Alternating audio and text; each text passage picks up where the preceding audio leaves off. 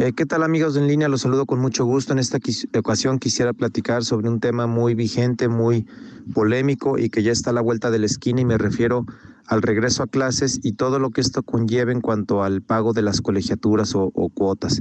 Están las dos versiones de la película como en todo en la vida y creo que ambas son válidas. El, el problema o el reto está en encontrar el punto medio que satisfaga ambas partes. Por un lado las escuelas que sienten que están en su derecho de algunas de ellas, y por supuesto me estoy refiriendo a las escuelas privadas, eh, no a las públicas, porque ahí, bueno, como sabemos, pues no hay ningún pago de por medio, pero las escuelas privadas, ellos argumentan que están en su derecho de seguir cobrando una colegiatura o una cuota,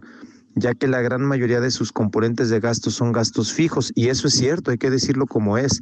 Es decir, las, las escuelas pues en gran medida tienen que seguir pagando sueldos, aquellas que rentan el inmueble tienen que seguir pagando la renta eh, y, en realidad se puede decir que son eh, pocos en términos relativos sus gastos variables, quizá el consumo de luz, el consumo de agua, en fin, pero la verdad es que muchos de sus componentes de costo son fijos, tengan pocos o muchos alumnos. Y por el otro lado, por supuesto, está la visión de los padres de familia, en donde muchos de ellos han disminuido su ingreso o de plano perdido el trabajo, o si tenían algún negocio propio, pues a lo mejor las ventas han caído por cuestiones natural de esta crisis. Y también es una postura muy válida de decir, bueno, ¿cómo escuela pretendes seguirme cobrando lo mismo cuando mi ingreso está disminuyendo y cuando además yo voy a hacer gran parte de la función que tú hacías en el cuidado de mis hijos, ¿no? Es decir, yo ahora yo voy a tener que estar prácticamente todo el día metido en la escuela, acompañando a mi hijo, orientándolo, además combinándolo con mi propio trabajo, además combinándolo con los trabajos del quehacer de la casa y sin embargo tengo que pagar la misma colegiatura, no me parece justo. Entonces, esas son un poco las dos visiones. Eh, es eh, pues un tema que sabemos que está levantando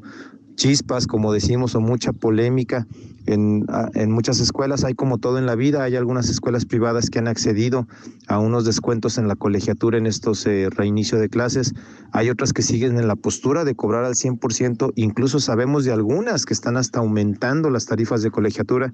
que eso sí francamente sí me parece a todas luces un abuso y verdaderamente inaceptable que en medio de la situación que estamos viviendo todavía le aumenten a las colegiaturas. En fin, hay que ver cómo se resuelve este tema, es un tema pues delicado y seguramente ya en muy pocos días, pues ya que reinicien las clases tendremos más claridad sobre cómo pues terminaron de acomodarse las aguas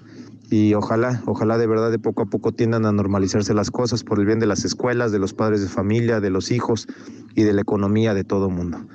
Hasta ahí el comentario, me lo en Twitter a través de Geras González. Hasta la próxima.